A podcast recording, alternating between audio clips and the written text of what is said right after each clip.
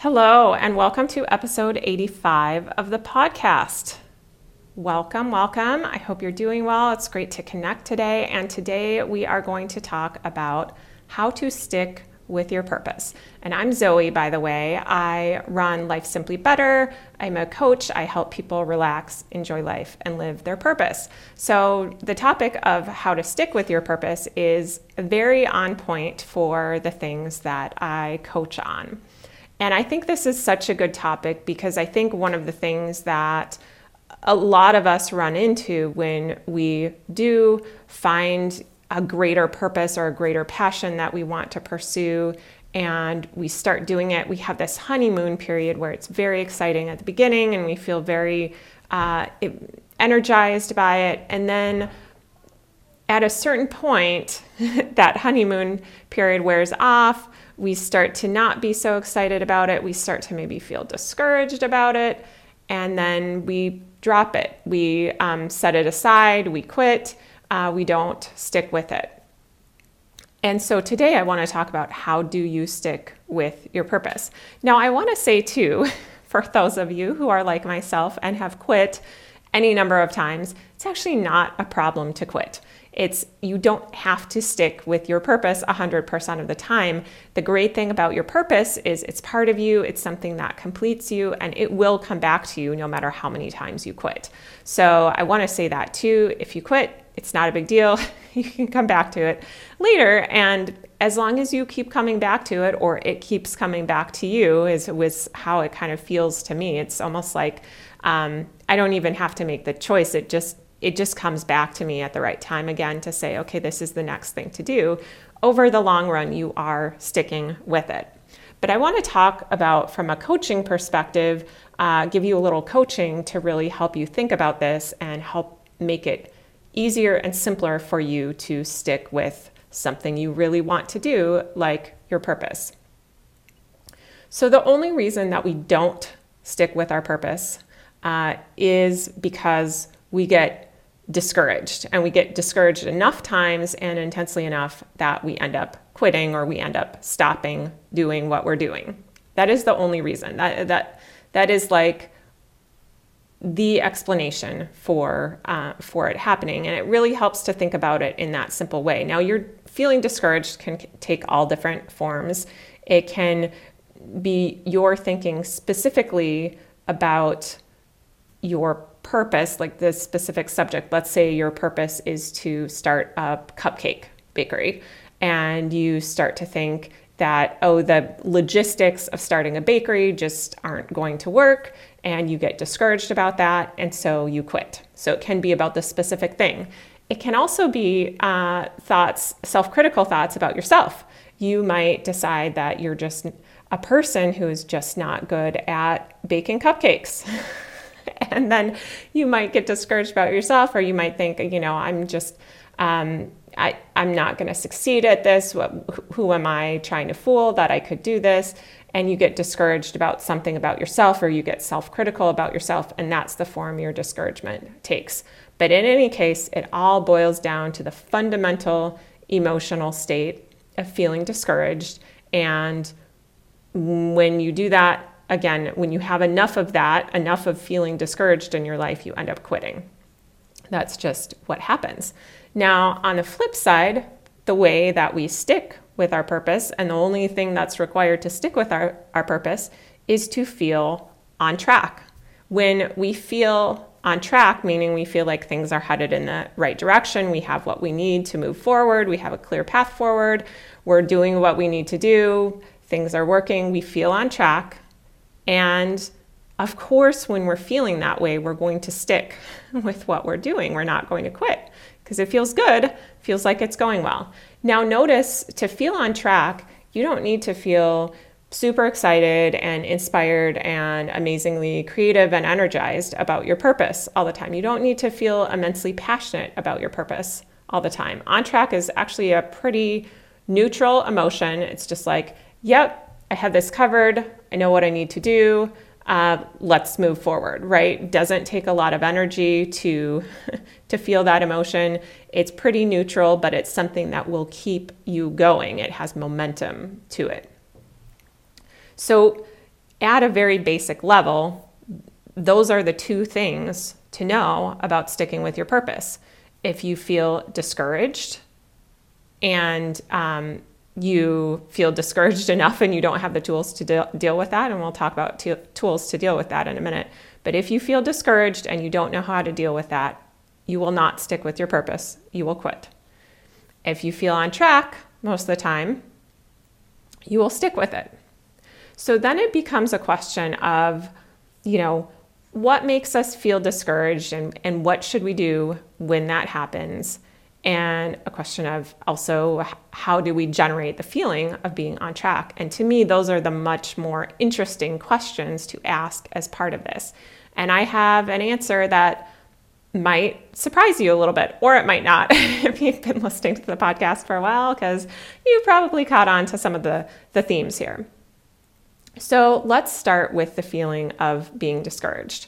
First of all, I, I want to just point out that a lot of times when we're discouraged, just like when we're feeling stressed out, it feels very specific to a certain um, certain reason that we're discouraged. Like maybe we maybe we're working on the lease for our cupcake bakery location and there's something that is not working, not going through with the lease, and then we feel discouraged and we think we're discouraged because of the lease. But I want to point out that being discouraged is a general emotional state that all of us experience, just like stress, just like dislike, just like other basic emotional states that happen. And you can probably see your own patterns of where you tend to get discouraged in your life, where you've gotten discouraged in the past. It's not, just like we have only one thing that makes us discouraged in our lives. We have these patterns, and it's an emotional state that arises. And then it's almost like we find a way in our current situation to explain that. So we have a pattern of feeling discouraged. That emotion arises, and we'll talk about how it arises. And then when we feel discouraged, then we're like, oh, well, I'm feeling discouraged because of this lease issue that I'm having. Um, and it may be that that is what in the moment triggers that feeling of being discouraged. But when you think about it, like you could also have a problem with the lease. And, and if you're in a really good mood going into that, let's say you're having a really good day and this problem with the lease comes up, you might not react by feeling discouraged. You might react by saying, oh, well, you know, that's, I wasn't expecting that, but we'll just have to figure out how to work through that. Or I wonder what the solution is, right? Think about any problem that presents itself. There's a lot of different potential reactions that someone could have. And those reactions are informed usually by the underlying emotional state that they're either already in or they're primed for based on their conditioning. And the same thing goes when we're feeling discouraged and we we make the target of our feeling discouraged ourselves and, and self-criticism. So it might be that sometimes you feel like, you know, you're not good at baking cupcakes and you'll never amount to anything when you're in kind of a underlying bad mood. You might have other times where you feel like a great cupcake baker and maybe you're eating one of your cupcakes and you're like this is delicious i'm so great right? And so again it gets back to our underlying emotional states. And so what ultimately creates the feeling of discouraged is not a problem with you it's not a problem with the lease etc it is the accumulation of other emotional states in your life particularly when we start accumulating stress and dislike, meaning things that we don't like to do or where we're restricting ourselves um, or deprioritizing our own wants and needs. When we repeat those two things over, we feel stressed out, um, we don't give ourselves what we want. We feel stressed out, we don't give ourselves what we want. Those two things repeated over and over create a state of feeling discouraged. like, discouraged is just the state that happens when you're kind of piling up negative emotions. They accumulate and you get into this down, discouraged state, kind of hopeless state. That's all it is. It's just the accumulation of these basic negative emotions turn into feeling discouraged. So if you can start to understand that, instead of um, you know deciding that because of this least problem you feel discouraged, so you might as well just quit this whole bakery idea and quit on your purpose. Instead, you can completely refocus and redirect your attention and be like, hmm, there's negative emotion building up in my life that's leading up to this feeling. What can I do about that? And we're going to talk about that next. So, if discouraged is what makes us quit, feeling on track is what makes us stick with things.